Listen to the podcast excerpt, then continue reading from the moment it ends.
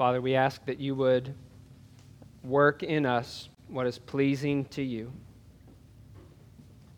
Thank you for your word. We pray this in Jesus' name. Amen. I invite you to open your Bibles to Acts 2. Acts chapter 2, we'll continue considering together the great day of Pentecost. Now let me remind you what happened on that day that was so great.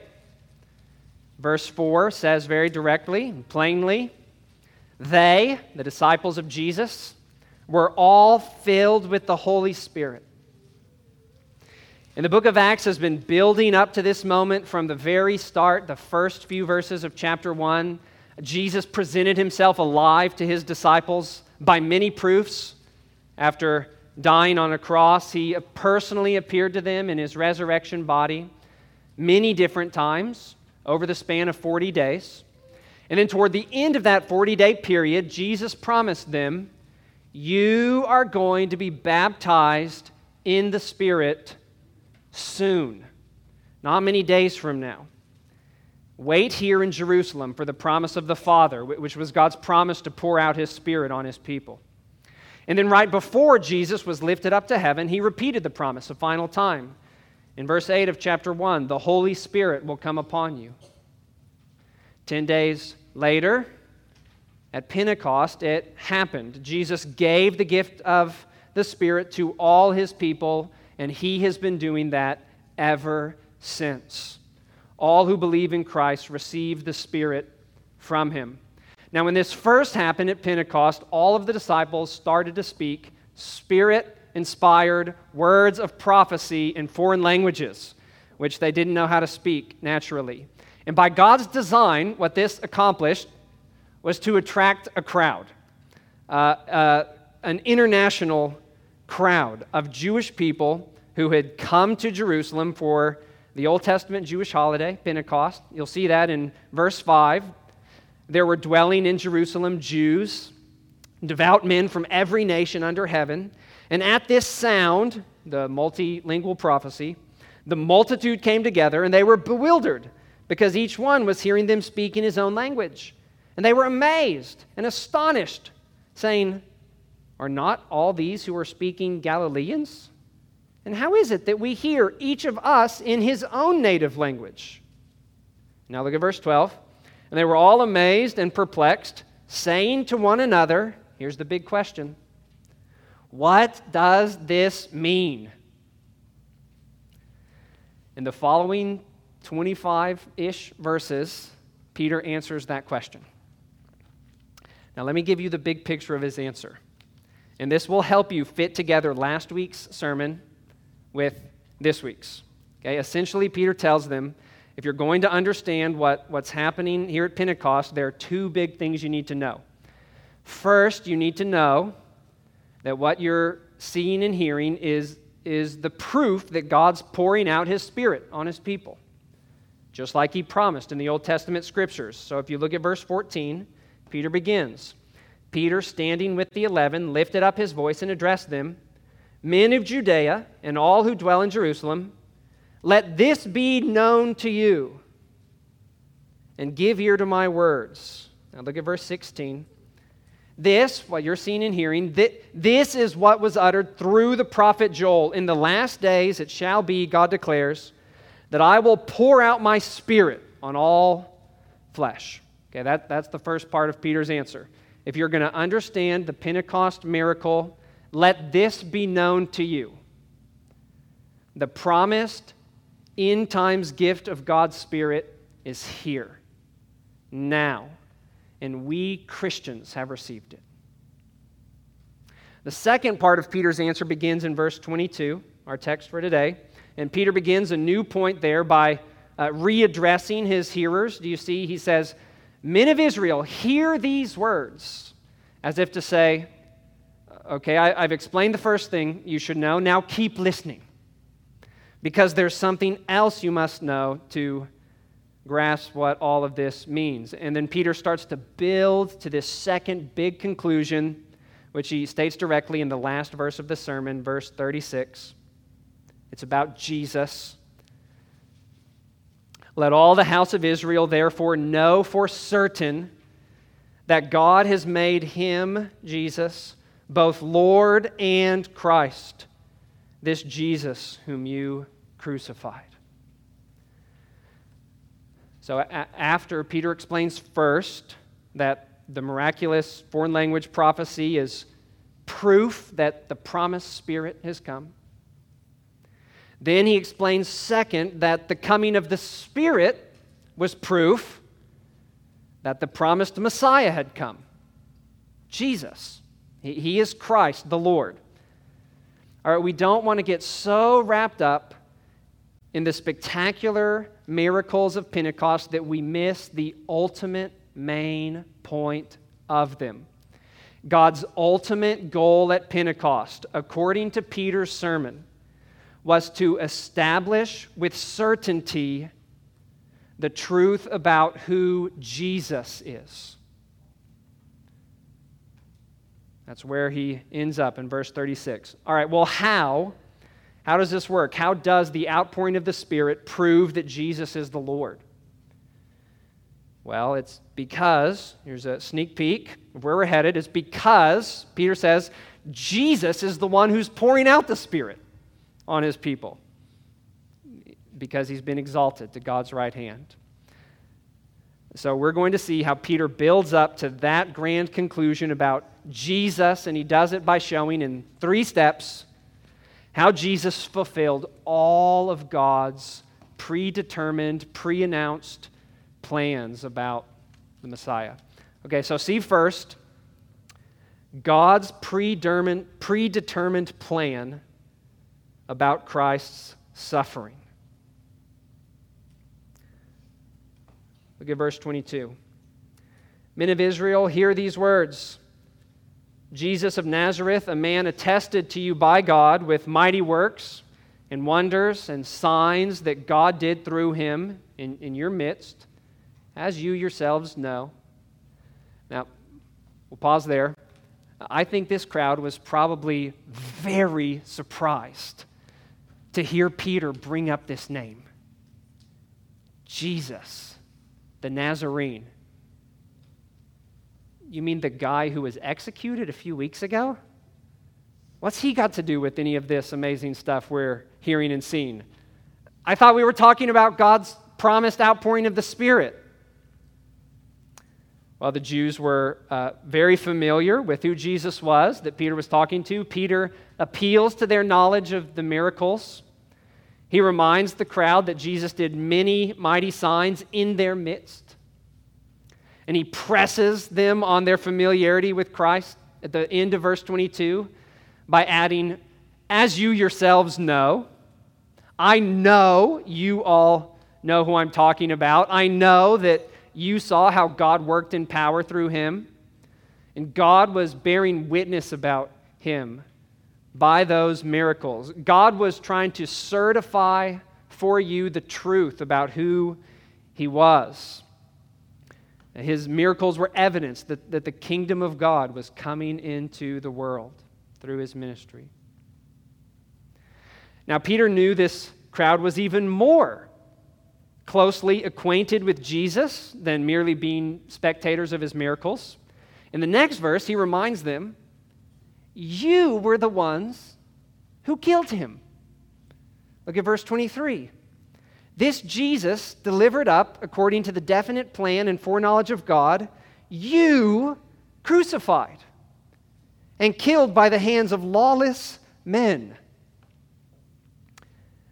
This crowd that had gathered around Peter to hear him preach at Pentecost, who was attracted by all the foreign languages, this was the same Jewish crowd that had called out for Jesus to be crucified just 2 months earlier.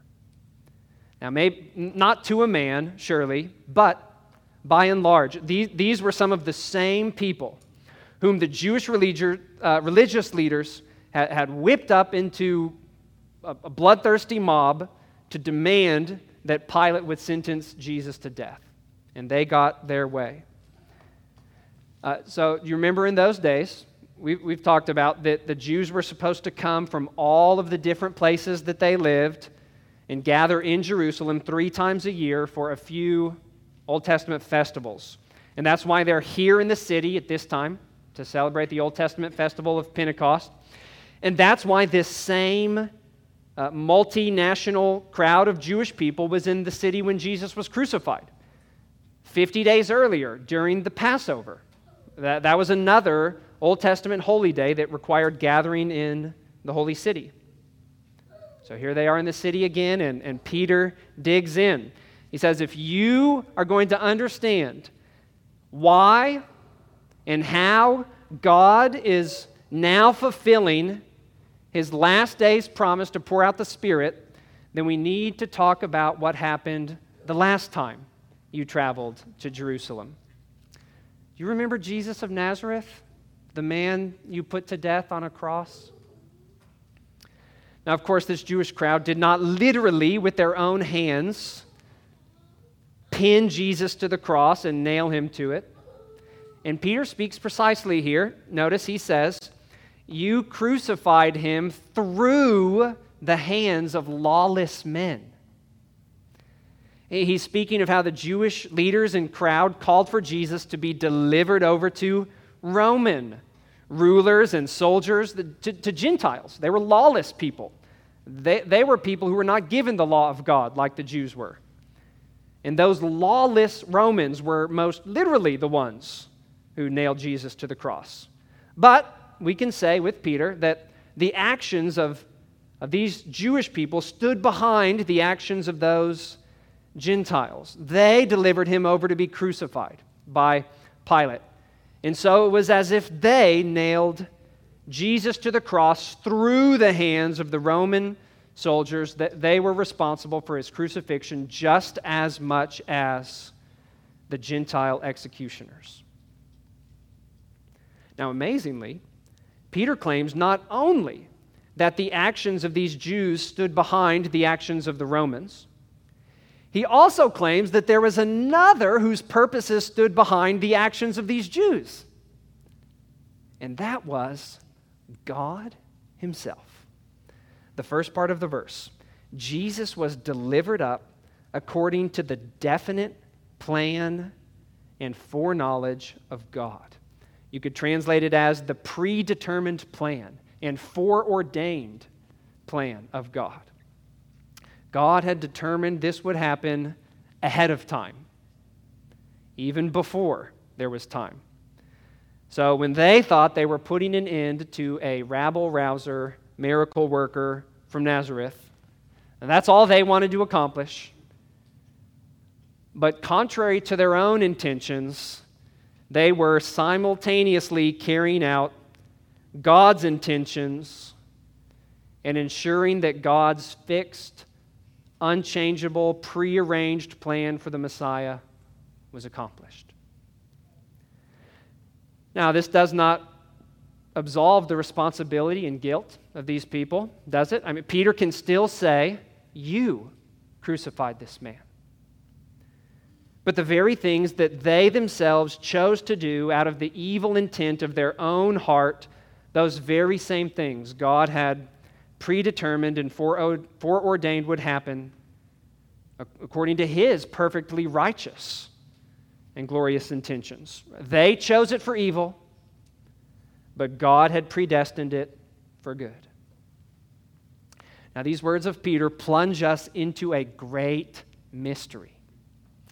We cannot completely understand how exactly God's sovereign will and people's choices fit together. But the Bible affirms that they do fit together. We can't choose one or the other. The Bible affirms both and says they fit together. The choices men make are genuine choices based on what they want to do in their own hearts. And so they are justly responsible and held accountable for them. And at the same time, the choices men make are always in accordance with God's definite plan. What a comfort for God's people to know that all that happens in accordance with the foreknowledge and foreordination of God. Even the evil things people may do around us or even to us, we can know and trust that God is accomplishing His will, His good, wise, holy, perfect, just, unchangeable will. God ordains whatsoever comes to pass, but never in a way that He is ever the source of any evil or even the approver of anything that is evil. And God's predetermined plan for Christ's suffering proves this point more than anything else ever could. The crucifixion of Jesus was the greatest evil that has ever happened in the history of the world. It was the senseless and hateful murder of the greatest and most innocent man ever, the incarnate Son of God. This was the ultimate act of man's rejection of God, which is the essence of evil. But even over this great evil, the Scripture hangs the banner, the definite plan and foreknowledge of God. And through this greatest evil, God accomplished the greatest good that has ever been accomplished in the history of the world, the eternal salvation of His people. Christ died as a substitutionary sacrifice to bear the full weight of judgment against His people for all their sins, so whoever trusts Him can be freely forgiven forever. These were God's intentions. You should build a fortress around your heart and around your mind with sturdy, thick faith convictions like these, that God is always good and God is completely sovereign. How can we develop and maintain convictions like these so that they guard our heart and mind practically? We just keep looking to the cross at what God has done to save us. Look at the cross and see there that the Romans and the Jews put Jesus to death. And so they are guilty of great evil for how and why they did.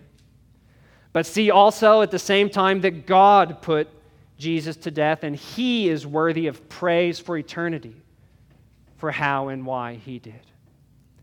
We can trust God through anything. Now, perhaps some hear Peter's words here and think with skepticism, well, this is all pretty easy for Peter to say in hindsight. After Jesus dies a humiliating death, you claim, oh, this was God's plan all along. Well, that's very convenient, Peter, after the cause that you've given your life to goes up in flames. Well, Jesus had taught His disciples many times ahead of time that He was going to suffer in accordance with the predestined plan of God, which God had revealed in the Scriptures. Just to give one example, in Luke 18:31, Jesus took the 12 and said, "We are going up to Jerusalem, and everything that is written about the Son of Man by the prophets will be accomplished." And He gets specific. "For He will be delivered over to the Gentiles and will be mocked and shamefully treated and spit upon, and after flogging Him, they will kill Him, and on the third day He will rise." We find this claim all over the New Testament. And that's because it was first all over the Old Testament as a prophetic expectation. So Peter affirms again in the next chapter, Acts 3:18, "What God foretold by the mouth of all the prophets, He thus fulfilled, that His Christ would suffer." So Peter proclaims to Christ's murderers that unbeknownst to them, their horrific actions a few weeks before had actually fulfilled God's predetermined plan for His Messiah. Next, Peter adds to their shock and dismay by informing them that this Jesus they killed was not dead anymore. And this also was precisely what God had said would happen. So see now, secondly, God's pre-announced plan about Christ's resurrection. Look at verse 24. God raised him up, loosing the pangs of death, because it was not possible for him to be held by it. This Jesus you crucified, God raised up. It says God loosed or untied or put an end to the pangs of death. Now, more literally, the wording there is the birth pains of death. And this draws upon Old Testament imagery that compares resurrection to childbirth. In Isaiah 25, God promises that he's going to swallow up death forever. And then in the next chapter, Isaiah 26, God's word speaks about the resurrection day as if it's a birthday. When we come out of our burial places alive, it will be like our graves, our wombs. Isaiah 26:19 says, "Your dead shall live, their bodies shall rise. You who dwell in the dust, awake and sing for joy, for your dew is a dew of light, and the earth will give birth to the dead." After Jesus' body was laid in the tomb for a couple of days, it was as if God sent labor pains upon his tomb, and new life was about to be seen. And when a woman has labor pains, that means it is not possible for that baby to stay inside mama very much longer. And so this birth pain imagery indicates that it was impossible for Jesus' body to stay dead very long. And that's exactly what verse 24 said, the end. It was not possible for Jesus to be held by death. Now we can think of many glorious, true reasons why it was impossible for death to keep its hold on Jesus. It was not possible for Jesus to remain under death's power because he was 100% perfectly righteous. It was impossible for death to keep its hold on Jesus because he was the mighty Son of God who had power over life and death. It was not possible for Jesus to be held by death because Jesus had already defeated all of sin and its effects on the cross, including death. And that's all true. But in this context, what Peter seems to be saying is that it was not possible for Jesus to be held by death because God had said he would raise up his Messiah. Resurrection was his pre-announced plan for his Christ. And so it was not possible for things to shake out any other way. God always stands by his word. You can bank on it. And you'll see this flow of thought if you look at how verse 25 connects with verse 24. It was not possible for Jesus to be held by death. Verse 25, for, because, David says concerning him. And then he quotes the scriptures, Psalm 16, the words that God spoke through David by the Spirit. So look now at this portion of Psalm 16 that Peter quotes, which pre-announces God's plan about the resurrection of Christ. Verse 25, David says concerning him, Jesus, "I saw the Lord always before me, for he is at my right hand, that I may not be shaken. Therefore my heart was glad, and my tongue rejoiced. My flesh also will dwell in hope." Now perhaps there's a whisper of resurrection hope in that last line. You could translate it as, "My flesh will live in hope."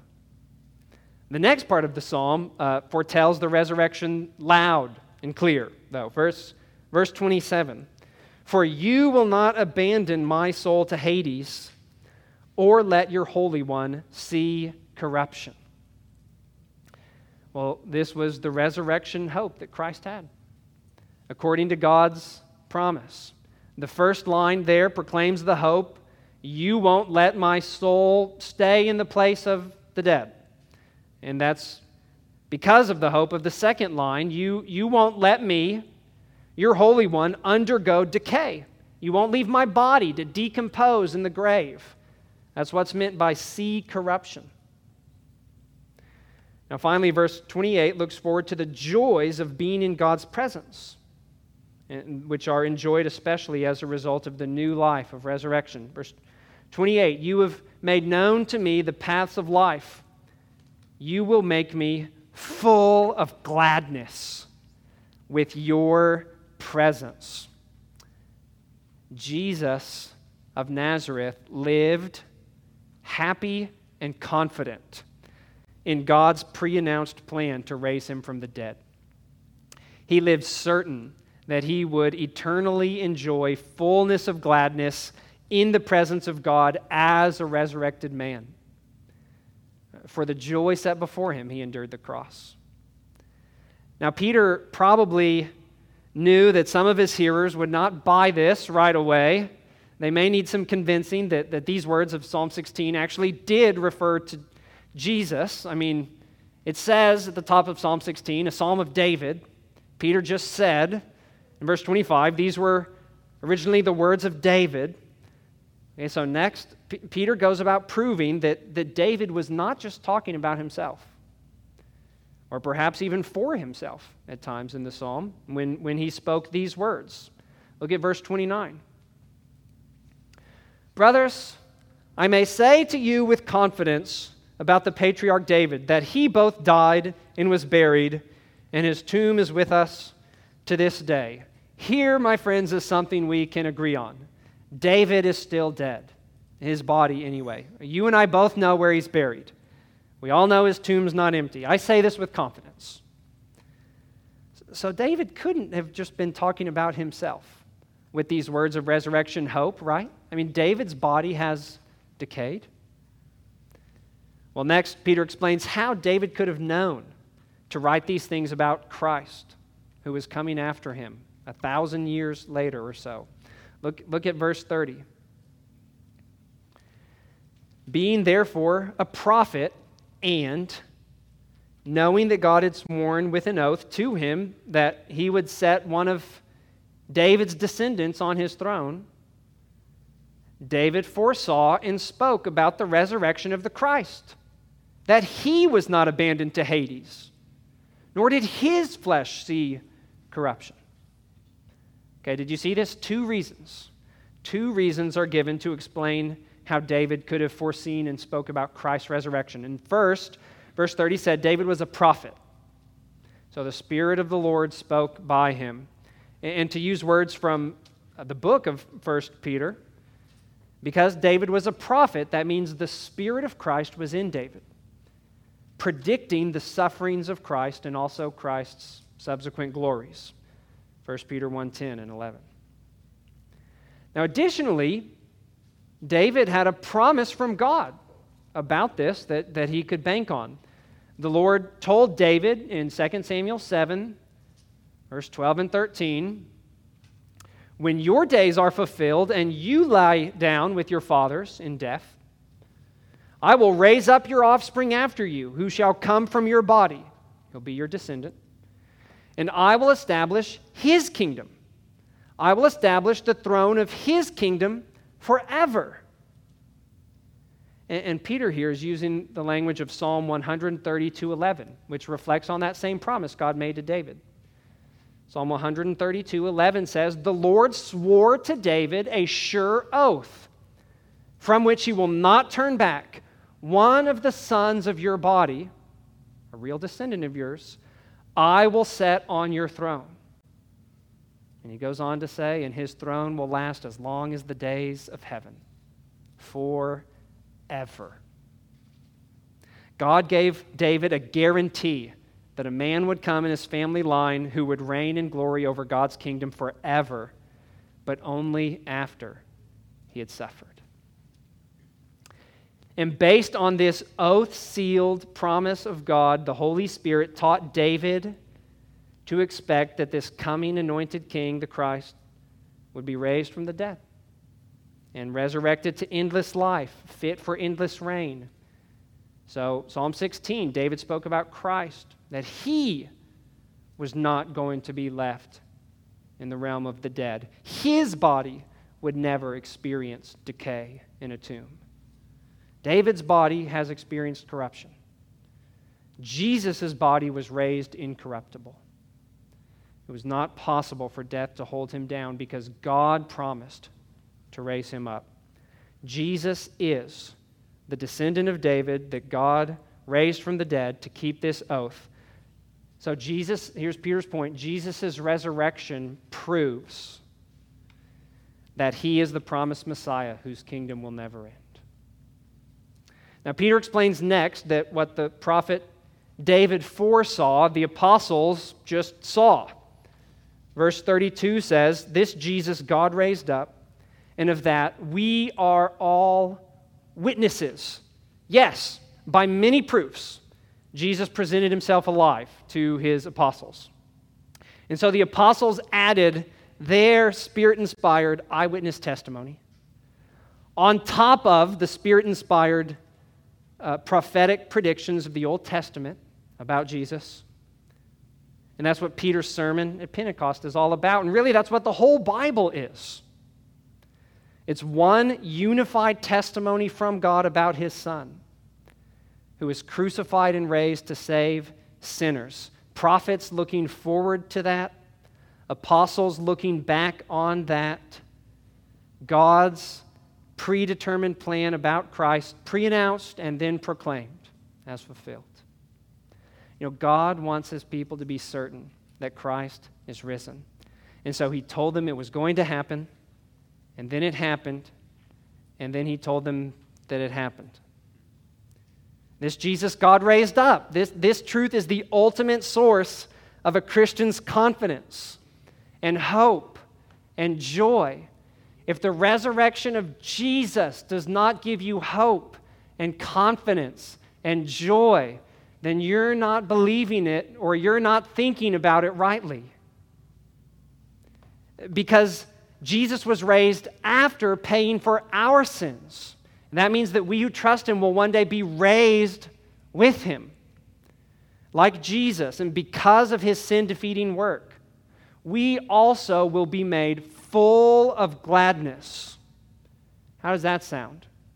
Full of gladness in God's presence. Our bodies will be raised incorruptible, like Christ. Even the patriarch David's body will have all the corruption of death reversed and overcome, and he will be raised in glory because he trusted in God's promises about Christ.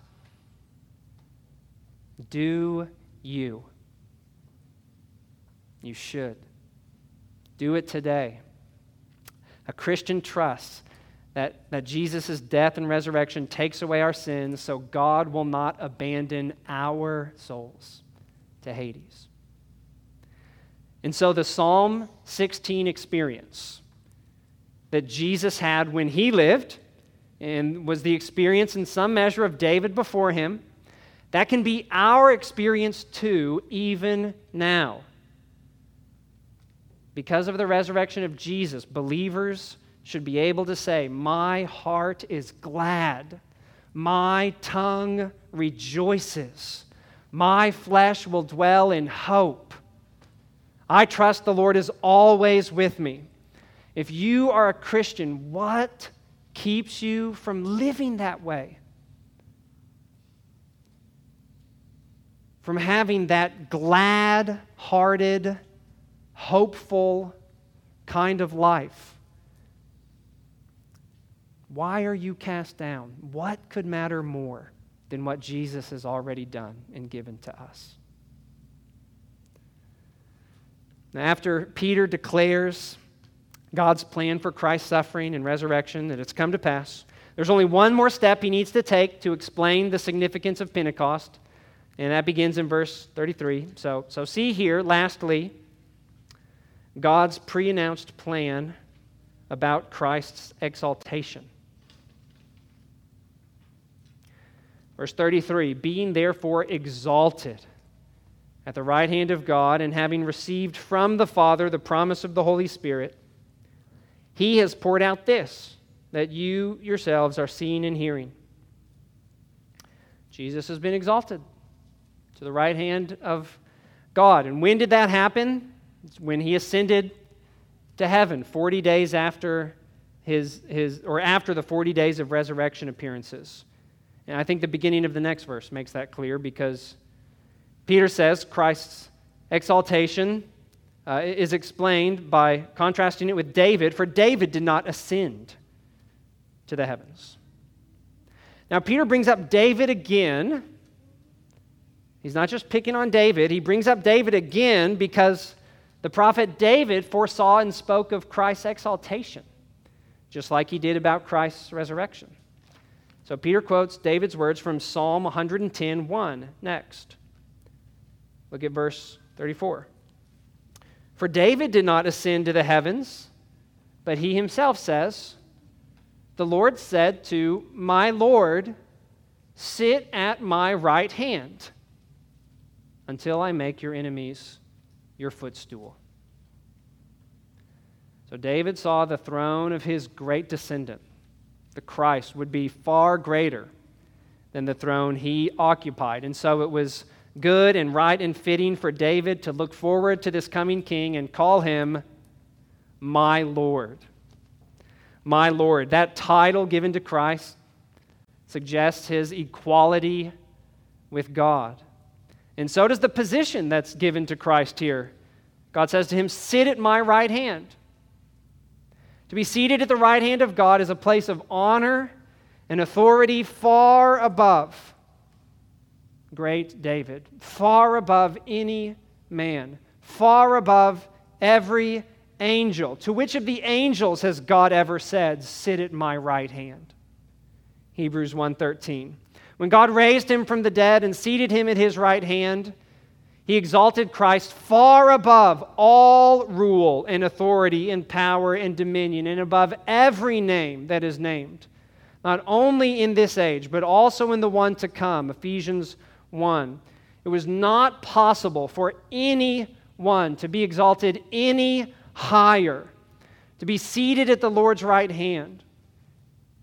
This means we should view Jesus as being equal in power and equal in glory with God. The idea is that Jesus shares in the same power and glory with God. He is one in power and glory with God. The picture here is not so much Jesus enthroned beside God separately, but of him sharing the throne of God. And the exalted Jesus says in Revelation 3:21, I have conquered and sat down with my Father on his throne. To sit with God on the throne of God means Jesus shares in the unique sovereign rule of God over all things. And that can only mean that Jesus shares in the unique identity of the one true God. He is God. If Jesus shares in exercising divine sovereignty over the world, then we must recognize Jesus as the divine sovereign himself. If he exercises God's lordship over all from the throne of God, then we must see him as the Lord of all. When he sat down on his throne, on the throne of God, it showed that the authority of God was rightfully Jesus's. The majesty of God was rightfully his. The supremacy of God was rightfully his. The honor that's due to God is rightfully his. This man, Jesus of Nazareth, who was crucified. Who could administer the rule of God in the world unless he were God? If Jesus does in the world what God said he was going to do in the world, then Jesus is... All right, think about this carefully. This is why the outpouring of the Spirit at Pentecost proves that Jesus is the Lord. Who can give the gift of the Spirit? What did the Scripture say? Peter quoted the Scripture earlier in verse 16. He says, this, what you're seeing and hearing, this was what was uttered through the prophet Joel. In the last days it shall be, God declares, I will pour out my Spirit on all flesh. So what a wonder to find in verse 33 that Jesus is pouring out this that you're seeing and hearing. Do you see it? Jesus is carrying out the promise of God to pour out the Spirit on God's people, and that's because Jesus has been exalted to the throne of God. After his ascension, he began to administer all the sovereign rule of God in the world as the resurrected God-man, Jesus of Nazareth. Okay, so the first big proof of this exalted position of Jesus was that he was doing the work of God in pouring out the Spirit of his people. That's the point of Pentecost. Now, it's a good question to ask, how could these people who were hearing Peter know that Jesus was the one who was pouring out the Spirit in the place of God, with the power of God? Well, I think it was clear that Jesus was the one behind this Spirit outpouring, because who was receiving the gift of the promised Spirit? It was the disciples of Jesus. All the disciples of Jesus. Only the disciples of Jesus who received God's promised Spirit. And so it was very evident that that was the case. They were the ones who were speaking in different languages, words of prophecy.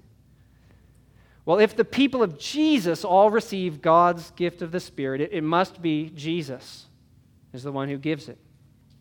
So it must be that Jesus is the exalted Christ, whom David foresaw would be enthroned on God's right hand, the one David called Lord.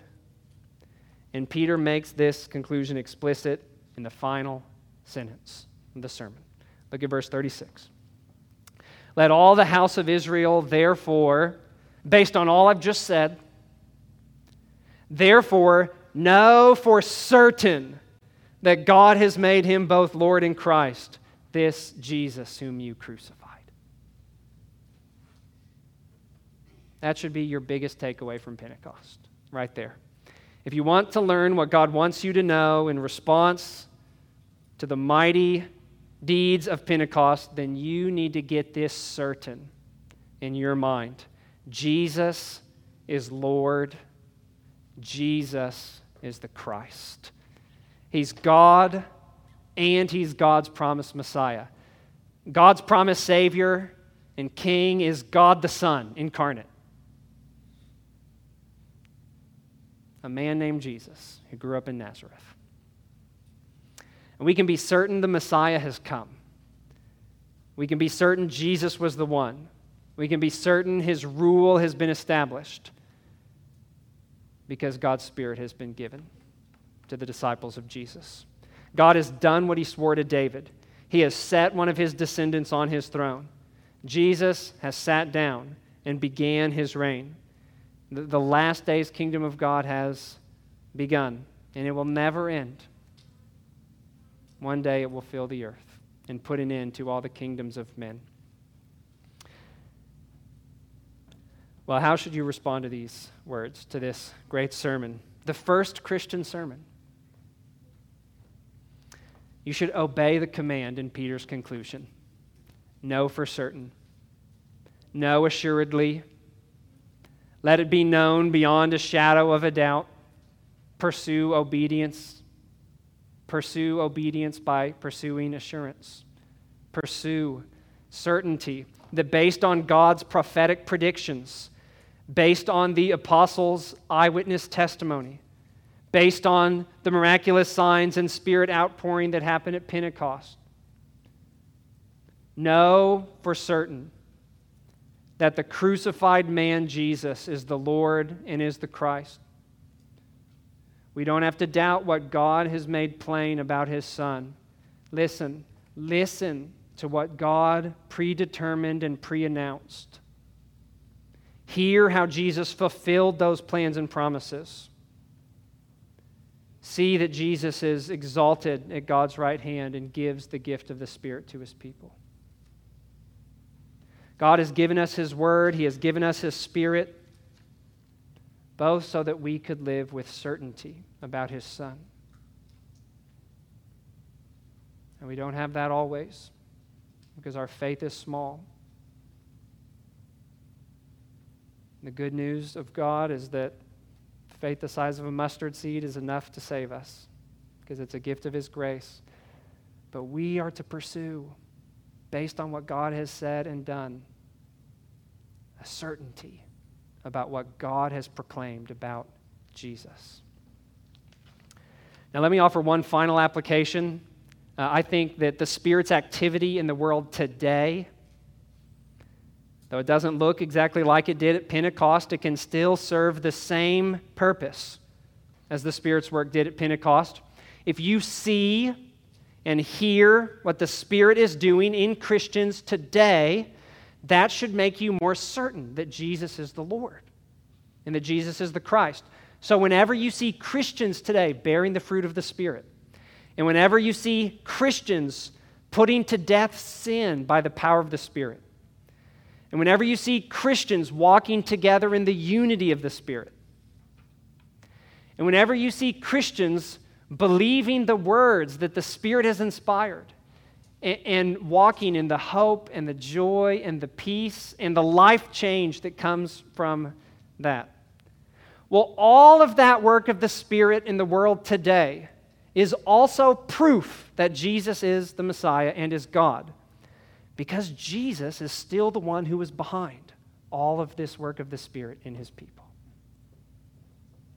So when you see the work of the Spirit in the world, when you hear the words of the Spirit in the Word, let it be known to you with certainty that God has established Jesus, who is crucified, as both Lord and Christ. God, we confess to you our unbelief. We pray that you would help our unbelief.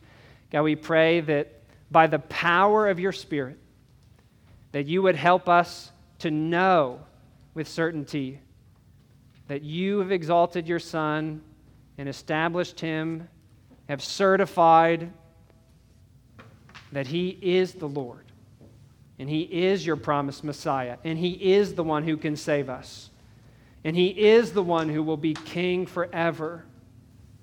He is the one who cannot fail, and he is the one whose enemies will be made his footstool. God, make us more certain of all of these things, so that we could please you even in the secret thoughts of our hearts that no one else sees.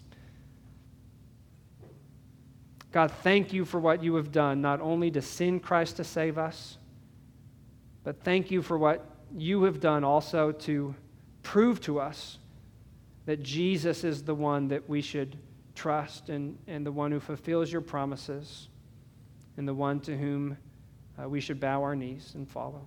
God, give us grace to do that more, even this week. And we pray this all in Jesus' name. Amen.